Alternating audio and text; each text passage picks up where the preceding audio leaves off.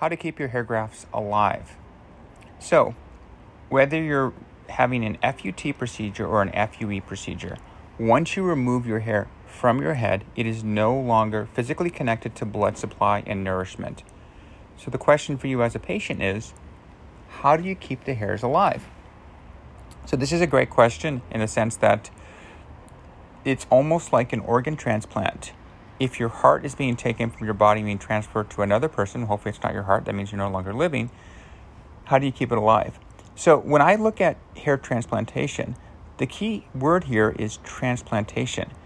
Even though they're small, you're still transplanting an organ. So I treat it as thus. So if you were just to leave your hair outside of its body, all of the hair would dry and desiccate because it's no longer um, uh, surrounded by fluid, and the hairs are going to go into a sense, a state of shock.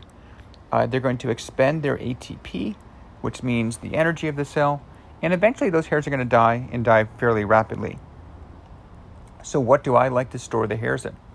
So, there's a couple of components and products I use, and one of them is going to be called liposomal ATP. The beautiful thing about liposomal ATP is it is used in organ transplantation and what it's going to do is keep your hairs from expending its own ATP, preventing them from going in that state of shock.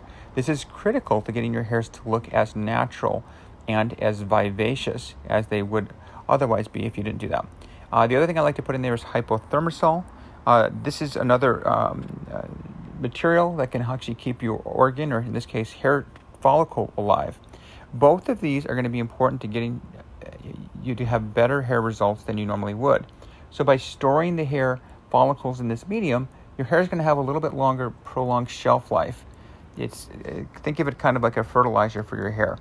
Um, of course, you have a certain amount of time before you can place this. Obviously, if you push your hair graft or follicle in these media for two weeks, those hair grafts are probably not going to be as likely to survive. So there's a certain amount of time, and I think of it as in hours, not in days, when those hair grafts are going to lose its viability as well. So the real important point here, though, is a lot of centers uh, think big change, think um, offices trying to save money. They don't think of these types of things. They're just going to store your hair follicles in saline. They might not even chill it. And the problem with this is you're going to have a less uh, high, l- less likely to have those hair grafts take and survive. And these little details are super important in hair graft transplantation. Every detail matters how you harvest the hair, how you store the hair, and then how you implant the hair. So, this is just one detail that's critical for patients getting the best results.